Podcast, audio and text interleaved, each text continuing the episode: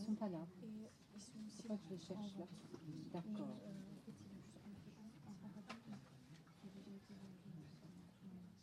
Attendez, vous n'en avez qu'un? Vous voulez le faire? Non. C'est-à-dire que je peux plus les présenter là. Non, mais le paradigme, je peux plus le présenter. C'est idiot, oui. Il fallait en demander plus pour ce genre de manifestation. Je vous remercie. Mais oui, mais c'est- vous en aviez commandé combien? 4-5 Un peu dommage. J'imagine que je vous remercie. Parce que j'en parle beaucoup justement dans mes rencontres, donc euh, ce serait bien que les gens puissent retrouver. Vous dites au libraire Voilà. Très bien. Bon. Donc bonjour et bienvenue à, à tous. Euh, merci d'être venus si nombreux. Euh, Nous sommes très heureux d'accueillir donc Jeanne Benhamer, qui est euh, notre écrivain, une de, une de nos deux écrivains passeurs de, de cette troisième édition. Euh, donc je vais lui laisser la parole juste pour vous dire le format de la rencontre, 45 minutes. Euh, vous pourrez, à l'issue de la rencontre, euh, acheter les livres dont Jeanne va vous parler, puisque cette, cet après-midi, elle va troquer son, son habit d'écrivain pour le, celui de libraire. Et non pas vous parler des livres qu'elle a écrits, mais euh, de ses coups de cœur, de, ceux, de ses livres qui l'ont accompagnée, euh, qui l'ont peut-être même inspirée. Voilà, je vous souhaite une belle rencontre et un très beau festival. Merci. Merci à vous et merci d'être venus aussi nombreux. Eh ben, D'abord, vous dire que ça me fait très plaisir de parler des livres des autres. Voilà, parce que si on écrit, on lit aussi beaucoup. Et donc, euh, moi, j'ai envie de vous redire aussi quelque chose avant de vous présenter la petite sélection des livres. C'est que je pense que la lecture est vraiment une pratique artistique ignorée parce qu'elle ne produit rien de visible. Tout se passe à l'intérieur de nous quand on lit, mais c'est une véritable création. Simplement, le matériau est donné par quelqu'un d'autre. Mais à partir de là, on crée ces images, on crée plein de choses et, ça ne se voit pas.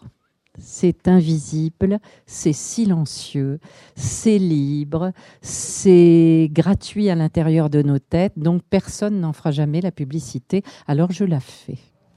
Voilà. Et, et moi, la lecture m'accompagne euh, vraiment complètement dans la vie et je me permets de lire des choses différentes selon les moments de la journée. Le matin, c'est plutôt les livres réflexifs, donc je vais vous en proposer. Et puis euh, l'après-midi, c'est d'autres textes. Et le soir, c'est des textes plus intimistes. Voilà, ça marche avec la, lumière du jour, avec euh, mon énergie qui n'est pas la même le matin, l'après-midi et le soir.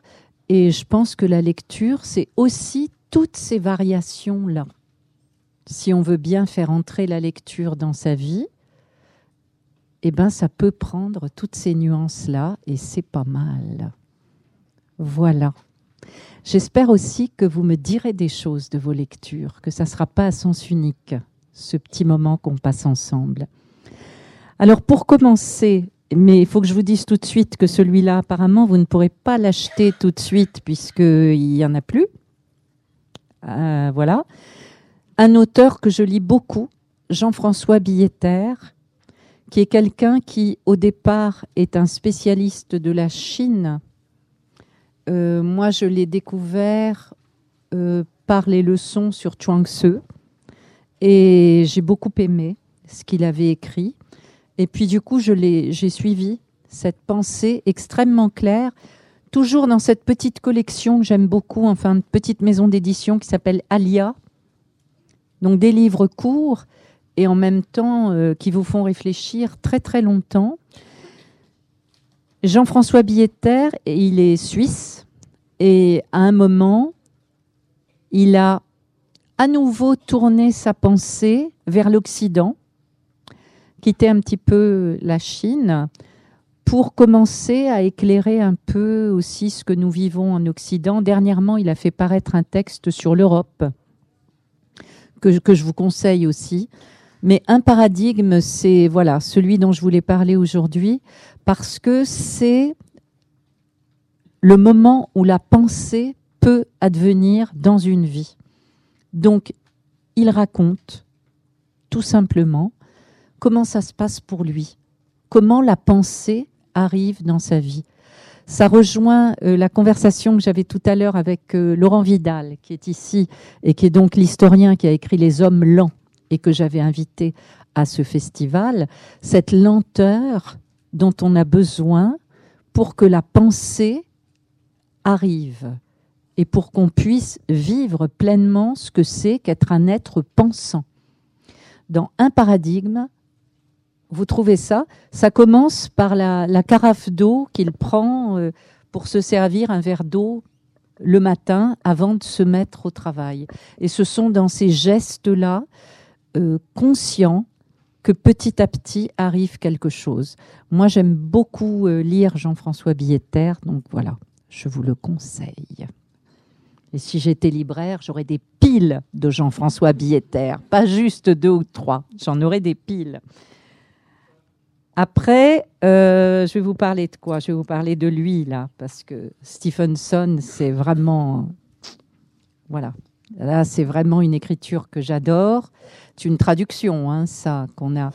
Euh, peut-être, je vais vous donner euh, une petite anecdote de comment ce livre est arrivé jusqu'à moi. Il est arrivé dans mon sac parce que c'est une lectrice. C'était à Vichy dans une librairie, petite librairie, euh, une lectrice qui a glissé ça dans mon sac. C'était entre ciel et terre. Et elle avait juste mis, elle m'a dit à l'oreille, je pense que ça va vous plaire. Et elle m'avait mis un petit mot, mais elle n'a même pas mis son nom. Je ne sais pas qui elle est. Je n'ai jamais pu la remercier par un petit mot ou quelque chose. Mais je la remercie à chaque fois que je parle de Stephenson parce que en fait, c'est elle qui m'a fait connaître effectivement Entre ciel et terre, qui est un texte absolument magnifique. Ça se passe en Islande. Stephenson est un auteur islandais et euh, on a affaire à un jeune homme dans Entre ciel et terre qui est au départ sur un bateau, donc il est marin, et puis son camarade qui est marin, plus âgé que lui, va mourir sur le bateau, en fait, va mourir parce qu'il va, il va tomber à l'eau, etc. Et voilà. Et il va lui remettre quelque chose qu'il faut qu'il aille porter, ce jeune mousse, à l'autre bout de l'Islande. Et donc, entre ciel et terre, le jeune garçon va porter le texte. Et c'est entre ciel et terre, c'est à la fois un roman, c'est en même temps un texte poétique magnifique et c'est un texte sur la puissance du verbe et du poème dans une vie. Alors moi, du coup, là, j'ai découvert les paysages de l'Islande, j'ai découvert aussi la, rudesse de cette vie-là, et depuis, je lis absolument tout ce qu'a écrit Stevenson. Donc euh, il y a plein d'autres textes que je vous conseille d'aller voir. C'est un grand romancier pour moi et c'est quelqu'un qui en plus nous fait réfléchir à ce que peut être la vie d'une autre façon. Il y a une profondeur dans ses textes, une profondeur poétique et très simple en même temps qui me va bien, que j'aime beaucoup. Je verrai tout à l'heure si on a le temps, on lira des extraits. Je ne sais pas si on aura le temps, on verra. Mais euh, voilà, Petit texte magnifique. Si vous voulez, vous pouvez poser des questions avant que j'enchaîne. Hein.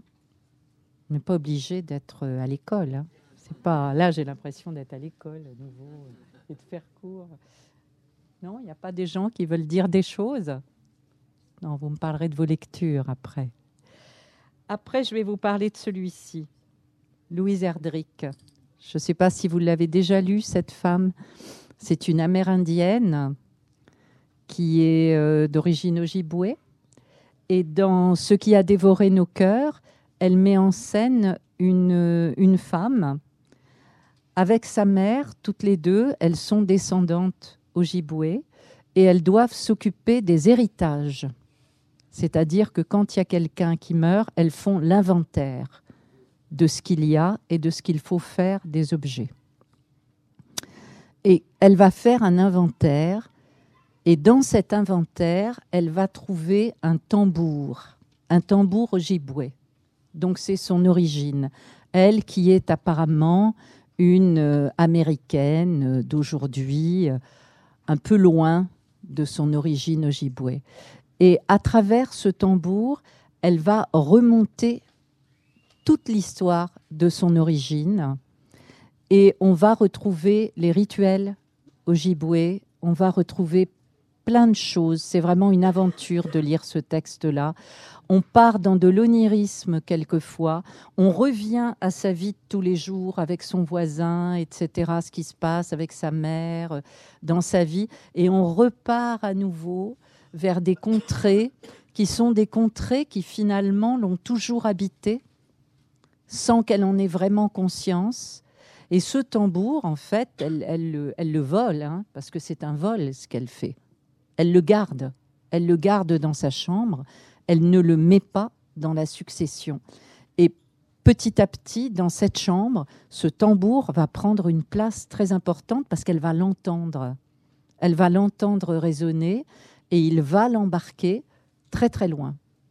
Donc euh, ce qui a dévoré nos cœurs, c'est un texte que moi je trouve magnifique. Et alors c'est pareil, quand j'ai commencé avec un auteur euh, que j'aime beaucoup, je lis tout.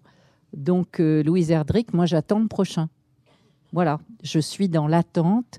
Et toujours dans ce qu'elle écrit, vous allez trouver cette filiation avec les Indiens, Ojibwe. Euh, j'aurais pu aussi vous parler de Vagamézé. Je ne sais pas s'il y en a parmi vous qui l'ont lu. C'est un Amérindien aussi euh, qui a écrit, euh, le titre m'échappe, Les étoiles s'éteignent à l'aube. Texte superbe où il raconte, j'en ai pas parlé dans cette sélection, mais je vous le donne quand même, parce qu'on est dans la même veine. Hein des Indiens Ojibwe aussi. Et hum, les étoiles s'éteignent à l'aube, c'est un fils qui va accompagner son père, qui est mourant en fait, qui va l'accompagner dans la montagne, parce que le père veut faire un voyage, et ce voyage va être initiatique. Alors que le père est un vieil alcoolique euh, qui ne s'est pas occupé de lui quand il était petit, etc., il va y avoir une espèce de rédemption euh, qui va se passer entre ce père et ce fils. C'est un texte absolument magnifique et où on retrouve aussi toujours euh, ces ancêtres lointains qui travaillent la mémoire de ceux qui vivent aujourd'hui. Il a écrit aussi, Vagamézé, Le jeu blanc, où il parle du fait que les jeunes Indiens ont été enlevés à leur tribu pour être mis dans des pensionnats euh, religieux pour qu'ils oublient, qu'ils soient arrachés complètement à toute leur tradition, à leur civilisation, pour en faire des enfants chrétiens. Et ça s'est passé avec, euh, avec des choses horribles qu'on peut suivre quand on lit le jeu blanc et comment un jeune homme arrive à s'en sortir. Le jeu blanc, c'est le hockey sur glace et, comment il entre dans les codes des Blancs pour jouer dans ce jeu-là. C'est Vagamézé qui a écrit ça aussi, et c'est un texte aussi très prenant et magnifique. Et il est mort, Vagamézé, ce qui est vraiment dommage. Il est mort il y a, je sais pas, deux ans, je crois, après Les étoiles s'éteignent à l'aube. Et voilà, je ne l'ai pas mis dans ma sélection, mais pour moi, il est aussi important que Louise Erdrich. En fait, il y a plein d'auteurs que je, me suis rendu compte. Je me dis, ah, mais pourquoi j'ai pas parlé de Quignard, par exemple? Pascal Quignard qui me fait réfléchir, euh, rêver. Euh. voilà, parce qu'au moment où on m'a demandé la sélection, j'ai donné euh, quelques noms et après, je pense à plein d'autres. Donc, en attendant, Louise Erdrich, elle est bien vivante. Elle a en gestion une librairie en Amérique. Hein. et, et, voilà, elle est auteure et en même temps, elle a pris des parts dans une librairie. Mais moi aussi, finalement, j'ai des parts dans une librairie à La Rochelle. Voilà. Et je trouve que c'est tellement important d'aller vers les librairies indépendantes. J'en profite. Hein. Parce que si on ne va pas acheter ses livres dans les librairies indépendantes et qu'on va que sur Amazon et compagnie, il n'y aura plus de librairies indépendantes. Alors que le prix, c'est le prix unique du livre. Hein. Jacques Lang avait quand même apporter quelque chose d'énorme à la librairie, qui est le prix unique du livre. Donc Amazon euh, peut vous dire qu'il vous fait des remises, etc. Regardez comment sont traités les gens qui travaillent pour Amazon. Et, voilà, alors que le prix du livre est le même. Donc euh, parfois on dit ah ben oui, mais on a le livre plus vite que si on le commande. Eh ben moi je crois, hein, on a parlé des hommes lents tout à l'heure, mais je crois que la lecture peut attendre deux ou trois jours, que ça s'appelle le désir de lire, et que le désir de lire peut aller avec un temps humain, et qu'on n'est pas obligé d'avoir tout comme ça, toc, à la minute, qui arrive devant notre porte, bientôt apporté par des drones et par, euh, enfin, toute la crétinerie euh, d'un monde qui vous le voyez bien, de toute façon, ne peut pas continuer sur cette route-là. Donc j'en profite euh, et hop, voilà, la librairie indépendante. Les auteurs comme moi n'existeraient pas sans la librairie indépendante.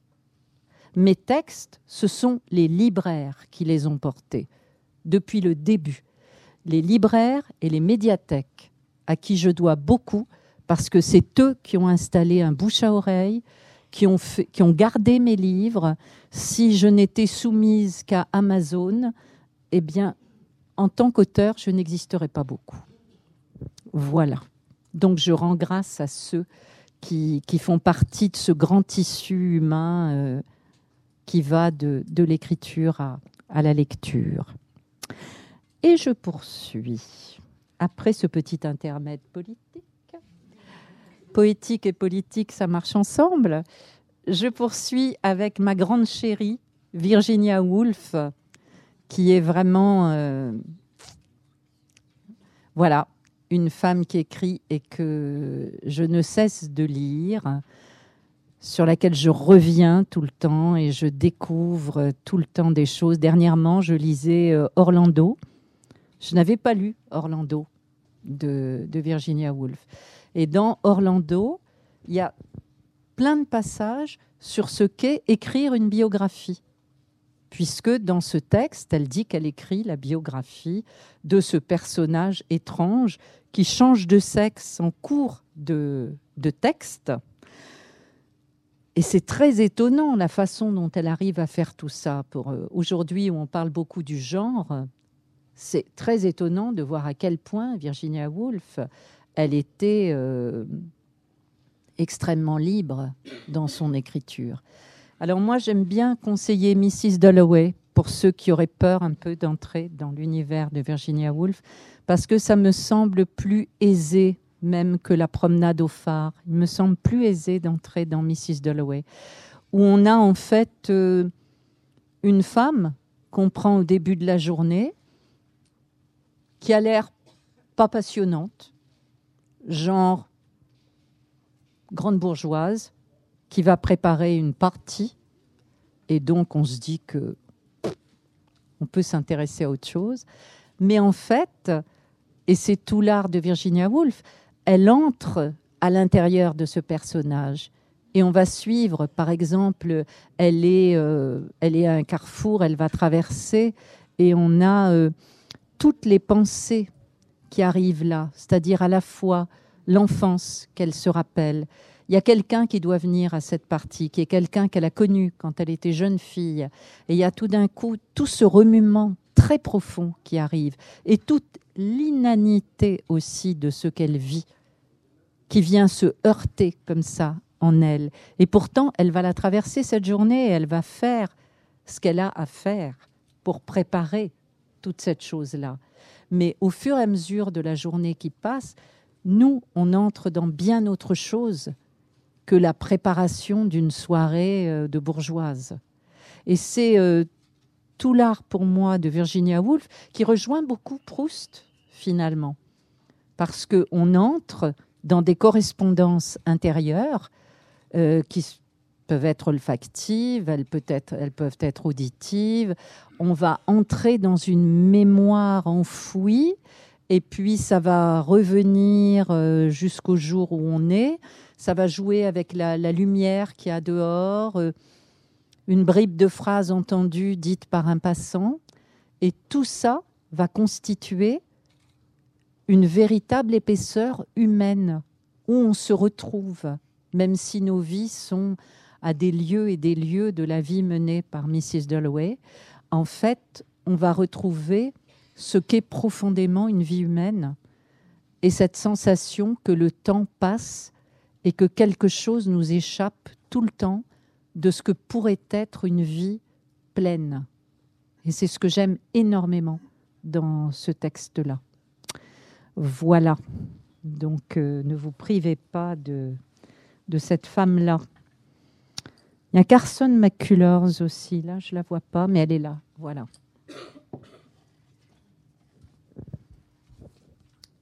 J'aime bien parler de l'une juste après l'autre parce que Carson McCullers disait Je ne vois pas ce qu'on trouve à Virginia Woolf. Et moi qui aime bien les deux, j'aime bien l'écriture de Carson McCullers et j'aime beaucoup euh, évidemment Virginia Woolf. Moi, je vois bien ce qu'elles ont en commun, ces deux femmes. Alors qu'en fait, euh, en apparence, ce qu'elles écrivent est tellement, tellement différent. Parce que les personnages, les situations, les contextes sont très différents.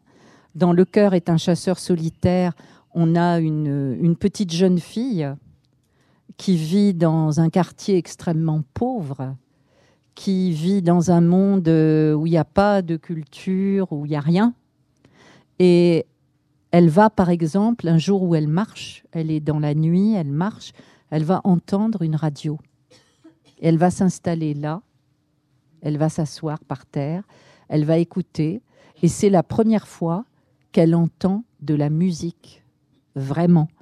Et tout d'un coup, elle va entrer dans cette musique et on a toutes les émotions qui la traversent, qui la bousculent, qui la transforment et qui font qu'à partir de là, elle ne va avoir de cesse que de retrouver des moments comme ça. Et donc on suit cette euh, petite jeune fille dans sa bouleversante quête d'émotions finalement artistiques. Et c'est une autre écriture, parce que là, on a une écriture beaucoup plus rude. On va avoir des passages dialogués avec euh, très exactement les registres de langue tels qu'ils sont parlés. On va avoir une autre écriture et puis on va avoir des moments où on va partir dans des phrases qui vont se développer très largement pour vous embarquer aussi dans la grande métamorphose qu'elle est en train de vivre par l'émotion. Et ça, c'est magnifique, vraiment. Et moi, je trouve qu'elles ont plein de points communs, ces deux femmes qui vivaient dans des milieux différents, euh, dans des pays différents, des époques. Et voilà. Et nous, ce qu'il y a de magnifique, c'est que par la lecture, on peut faire se rejoindre tous ces univers-là. Donc Carson McCullers, j'avais proposé pour les jeunes gens et les jeunes filles, j'avais proposé un autre de Carson McCullers, c'est Frankie Adams. Mais ça marche aussi pour vous qui êtes des grands jeunes gens et des grandes jeunes filles. Hein. Celui-ci, Frankie Adams, d'ailleurs, vous voyez sur les couvertures, vous trouvez toujours une petite jeune fille. Hein. Là, c'est une petite fille, à mon avis, la couverture n'est pas très juste parce que Frankie Adams, c'est quelqu'un qui a 13-14 ans. Et euh, c'est une petite jeune fille, toujours pareil.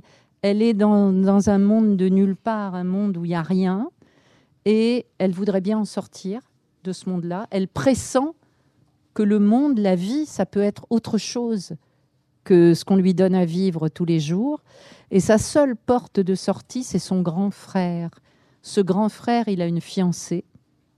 Ils vont se marier, ils vont partir, et elle, elle aime le grand frère, elle aime la fiancée. Elle trouve que c'est une fille extraordinaire.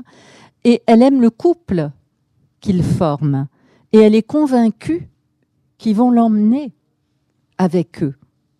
Et eux, ils ont tout à fait d'autres projets. C'est des jeunes amoureux et ils ne vont pas s'encombrer euh, de la petite sœur.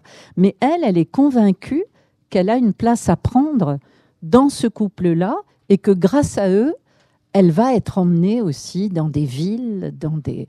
Et là, c'est assez dramatique parce que, ben non, ils ne l'emmènent pas. Et je vous laisse découvrir euh, ce qu'elle va faire et comment elle va traverser tout ça. C'est un très très beau texte, Frankie Adams. Donc toujours l'univers de Carson McCullers, c'est un univers très rugueux. On a des personnages très jeunes qui sont affrontés à des adultes euh, incultes d'un côté, et puis de l'autre côté, il va y avoir aussi toujours des gens qui peuvent aider et qui peuvent montrer que d'autres voies existent. Et il va y avoir le désir très fort de ces jeunes adolescentes pour aller vers un autre monde. Et c'est, euh, moi j'aime beaucoup, vraiment. Donc voilà. Après, de quoi je vous parle après? Je vous parle de lui. Eri De Luca. Alors ça, vous connaissez Eri De Luca, qui est aussi bien un poète qu'un romancier, qu'un philosophe finalement, hein, italien, qui vit encore et euh, tout mio, j'ai une tendresse particulière pour ce texte-là, parce que c'est la première fois que j'ai lu un texte en italien, qui est la langue de ma mère, et euh, que je me suis rendu compte qu'en fait, je n'avais pas besoin de lire une traduction.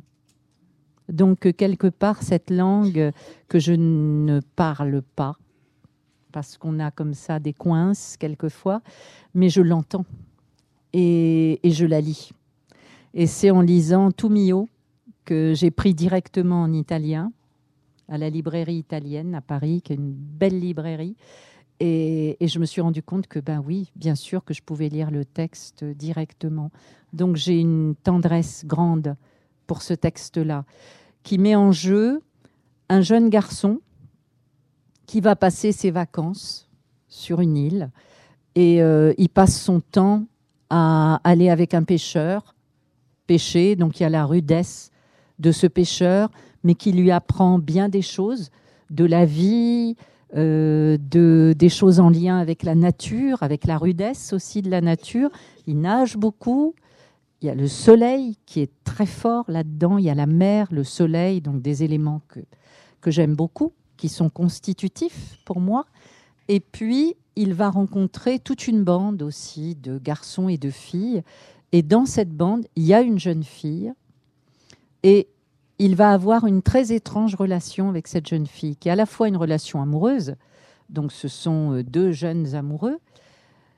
Je les situe, moi, autour de 15-16 ans à peu près. Et en même temps, pour cette jeune fille, il se passe quelque chose d'étrange parce que ce garçon représente un père mort et elle, lui donne cette espèce d'identité inconsciente. On sent que ça fonctionne comme ça et que ça pourrait bien les entraîner dans une spirale qui n'est pas forcément bonne, qui pourrait être mortifère. Donc je vous laisse découvrir euh, comment tout ça va se jouer. C'est un très beau texte où on a à la fois la jeunesse, la nature très forte qui se donne là, mais une nature assez, assez violente en même temps. Hein. Et puis euh, quelque chose qui dépasse ce qui est en train de se vivre et qui est tout simplement le travail de l'inconscient chez l'un et chez l'autre. Et comment ce garçon va pouvoir quand même essayer de garder sa liberté d'être malgré l'amour qu'il ressent pour cette jeune fille. C'est un très très beau texte, très complexe, et en même temps, c'est l'écriture d'Eri De Luca, ça veut dire une écriture limpide. C'est une écriture limpide, poétique, magnifique, avec très peu de mots. Il vous fait ressentir les sensations physiques de façon merveilleuse. Et, voilà, ça vaut le coup. Alors, après, après, il y a John Berger.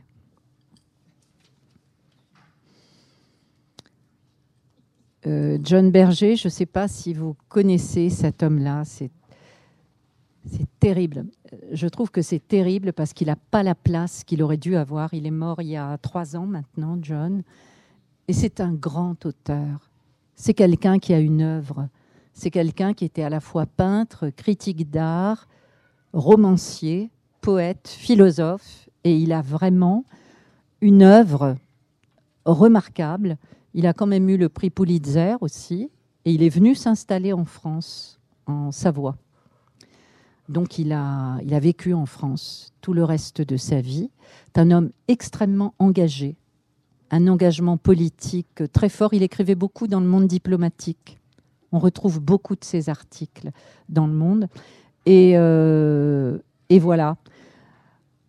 Moi, c'est Christian Bobin qui m'a alerté sur John Berger il y a, euh, je ne sais plus combien d'années, qui m'a dit, mais Jeanne, lisez John Berger, on ne le lit pas assez. Et écrivez-lui si vous aimez euh, ce qu'il fait, parce que finalement, on, ne le connaît pas. Et donc, j'ai lu John Berger. Je ne lui ai pas écrit, parce que c'est le genre de choses que je n'ose pas faire. Voilà. Et, et un jour, je me suis retrouvée à Chambéry et j'avais une carte blanche et je pouvais inviter qui je voulais. Et on m'a dit qui tu veux rencontrer? Et j'ai dit John Berger parce que je savais qu'il n'était pas loin. Et on m'a dit, oh, mais John Berger, il se déplace pas. Il ne vient pas. Je dis, bon, ben tant pis, hein, on aura toujours tenté le coup. Hein. Et puis j'étais dans une classe au fin fond de la Cambrousse, euh, près de Chambéry, et arrive un homme en moto. Et à l'époque, John, il, avait, il devait approcher les 80 ans, hein, mais c'est une force de la nature. Et il arrive et je le vois entrer dans la classe. Et moi, j'étais tétanisée. C'était euh, John Berger qui arrivait. Donc, j'ai continué mon intervention. Euh, voilà. Et à la fin, il est venu me voir et il m'a dit on, m'a dit que tu avais envie de me voir. Alors, euh, je suis venue. Voilà. C'était ouais, c'était inattendu. Et ça a été le début d'une vraiment d'une belle amitié. quoi. Il était venu avec des livres à m'offrir. C'était très touchant, vraiment. Et on s'est parlé comme si euh, on se connaissait depuis toujours. En fait, c'est quelqu'un de très simple d'accès. Et ce qui est très joli, c'est qu'il m'a envoyé les poèmes de son fils, Yves, que je vous conseille, Yves Berger. Et euh, en me disant, dis ce que tu en penses, parce que moi, comme je suis son père, j'ai un peu peur d'être un peu partie prenante, trop. Et moi, je trouve que ce qu'écrit Yves vaut vraiment la peine d'être lu. Et Yves Berger est peintre aussi. Et, voilà, donc John est mort, mais Yves poursuit la route. Je vous conseille de lire de Yves Berger euh, une journée, comment c'est? Toute une journée dehors. Il est resté dans le village de Savoie. Il vit dans la maison de ses parents, qui sont morts tous les deux maintenant. Et il mène une vie de paysan, de paysan, peintre, poète. Et dans euh, toute une journée dehors ou toute une journée au grand air, je ne sais plus comment ça s'appelle. Euh, il raconte comment il vit et qu'à la fois il peut s'occuper des bêtes de son camarade qui est éleveur et puis s'installer et dessiner ce qu'il voit de la montagne où il est et puis rentrer et puis à nouveau s'occuper des bêtes et puis écrire et que tout ça ça peut se faire dans une même vie qu'il n'y a pas de raison de se dire on est paysan ou on est poète. On peut être les deux, les trois, tout à la fois. Et ça, c'est le, je pense, la merveille d'avoir eu un père comme John Berger, qui était quelqu'un qui faisait fi des genres littéraires. Moi, j'aime beaucoup lire cet homme parce que il m'ouvre à une liberté grande euh, ceux qui m'ont déjà entendu un petit peu savent que j'essaie toujours d'ouvrir plus ma vie à plus de liberté, parce que je trouve qu'on n'en a jamais assez. Et lui, il passe euh, d'un moment où on est vraiment dans une réflexion philosophique à un poème, et puis il va faire dialoguer les personnages et il va pas s'embêter, hein. il va mettre le nom du personnage, et comme si on était au théâtre, le dialogue, il va revenir au récit, tout ça dans le même texte. Ça, c'est dans Et nos visages, mon cœur, qui est un texte superbe. Et voilà. là, je choisis pour aujourd'hui la forme d'une poche, parce qu'il disait qu'il fallait, dans le monde où nous étions aujourd'hui, dans ce moment de société, former des poches de résistance. Et je crois qu'il a bien raison. Et donc la forme d'une poche, ce sont des textes où il s'adresse à des amis à lui. Il va nous parler, par exemple, d'un ami peintre qui, ne, qui n'est pas connu, mais qui passe sa vie à peindre et qui a une véritable œuvre de peintre. Et il va le mettre en regard avec Renoir, avec d'autres peintres, et tout d'un coup, on entre dans une pensée qui est tellement généreuse, d'un homme d'une culture extraordinaire, et qui a ce, cette générosité formidable de se mettre au bon niveau pour qu'on puisse entrer. Et moi, je lui disais qu'à chaque fois que, que j'avais parlé avec lui, j'en ressortais en ayant la sensation d'être devenue plus intelligente, juste parce qu'on avait parlé ensemble et qu'il m'avait ouverte à quelque chose d'autre avec sa, sa simplicité et sa grande érudition et sa grande capacité à penser. Ça rejoint Jean-François Billetter. Mais Jean-François Billetter, je ne l'ai jamais rencontré. Mais j'ai en tête d'aller lui rendre une petite visite en Suisse. Je me dis, après tout, tant qu'on est vivant sur Terre, faut pouvoir se rencontrer. Voilà. Donc, euh, la forme d'une poche, je vous le conseille vivement. Est-ce qu'il y en a d'autres? Je crois pas. Hein. je crois que je vous ai tout dit, non? Mais oui, mais oui. Alors vous dire que depuis, évidemment, j'ai pensé à des tas d'autres, hein, dont Pascal Quignard quand même, qui accompagne euh, considérablement ma vie par euh, ses textes que je n'ai jamais rencontré particulièrement, mais dont j'aime beaucoup, beaucoup les textes. Et puis, il y a quelque chose que je n'ai pas osé mettre, c'est les évangiles. Parce que je suis une lectrice des évangiles, pas du tout de façon religieuse, puisque je, ne suis absolument aucune religion, mais je trouve qu'il y a des passages dans les évangiles qui sont d'une liberté, et en particulier par rapport à notre société de consommation, extraordinaire. Partir avec une tunique, une paire de sandales. Moi, je me crois revenue aux années 70 hein, quand je lis ça. Ben oui, mais j'ai adoré ça et je continue à me dire que c'est la bonne route. Hein. C'est-à-dire arrêter avec euh, trop de choses matérielles et, garder justement euh, notre temps de vie pour des choses plus intéressantes que les objets. Voilà, bon, c'est tout. Je vous en ai dit pas mal, hein, je sais pas. Voilà. Hein.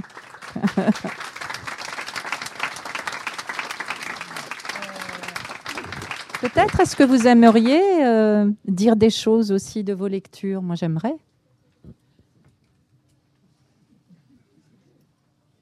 Vous êtes timide Qui est-ce Il y a quelqu'un là qui. On dit. Au fond Où ça, au fond? Par là? Madame Non? Monsieur? Euh, Merci d'avoir. Ça marche Ouais.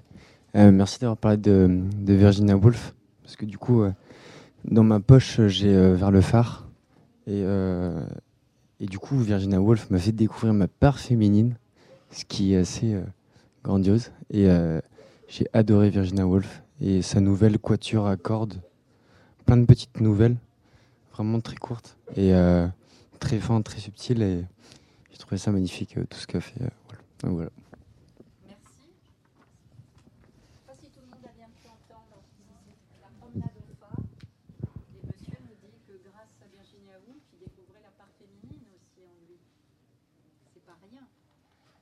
S'ouvrir comme.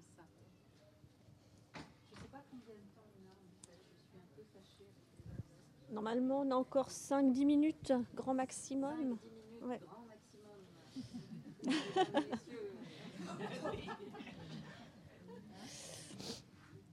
Vous voulez qu'on partage quelque chose de vos lectures Oui, il y a une dame là. Prenez, prenez le micro pour que tout le monde vous entende. Euh, sur Louise Irish, qui est, qui est une auteure que moi, je- j'adore totalement aussi, comme euh, vous. Il y a un de ses premiers livres par lesquels je l'ai découvert qui s'appelle La chorale des maîtres bouchers, qui est absolument superbe. Je relis euh, très régulièrement la dernière page, qui, qui est une page de poésie. Enfin, voilà. Et qui parle assez peu finalement du monde amérindien. Je crois que c'est la seule, la seule texte où elle, elle, elle revient en arrière. En fait, c'est l'histoire de son arrière-grand-père qui part avec des saucisses. Voilà. Ouais, ouais, ouais, ouais. Puis il y y a toujours le même mélange de fantastique et des, et des, des personnages assez, assez étonnants. Et euh, il y en a un autre, euh, j'ai pas tout aimé de la même façon, mais il y en a un autre que moi j'ai beaucoup aimé qui s'appelle La Rose, qui est sur euh, cette fois-ci euh, l'actualité violente qui est faite euh, aux descendants des Amérindiens dans les réserves actuelles.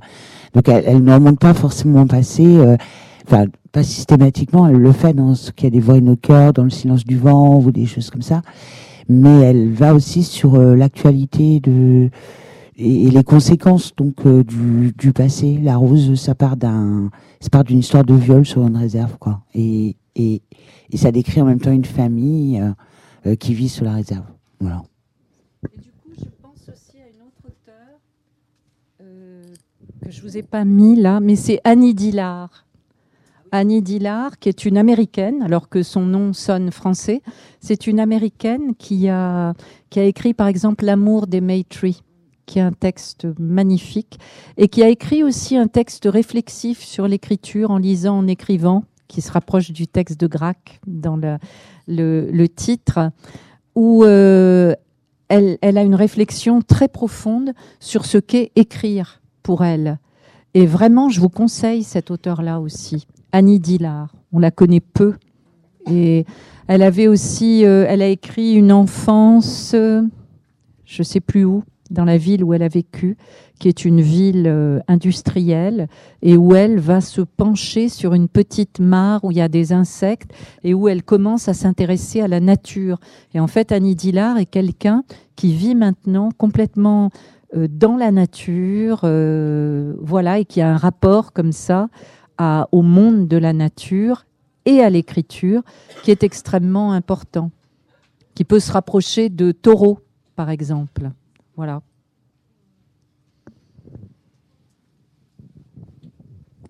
Eh bien, mesdames et messieurs, on va peut-être se dire au revoir alors, et vous allez vous jeter sur les livres que les libraires qui sont là vont avoir le plaisir de vous vendre.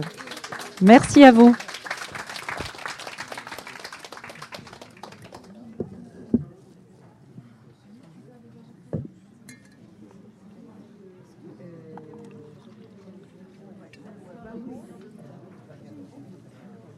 Avant que vous partiez, excusez-moi, je voudrais que vous me donniez le nom de cette librairie de La Rochelle.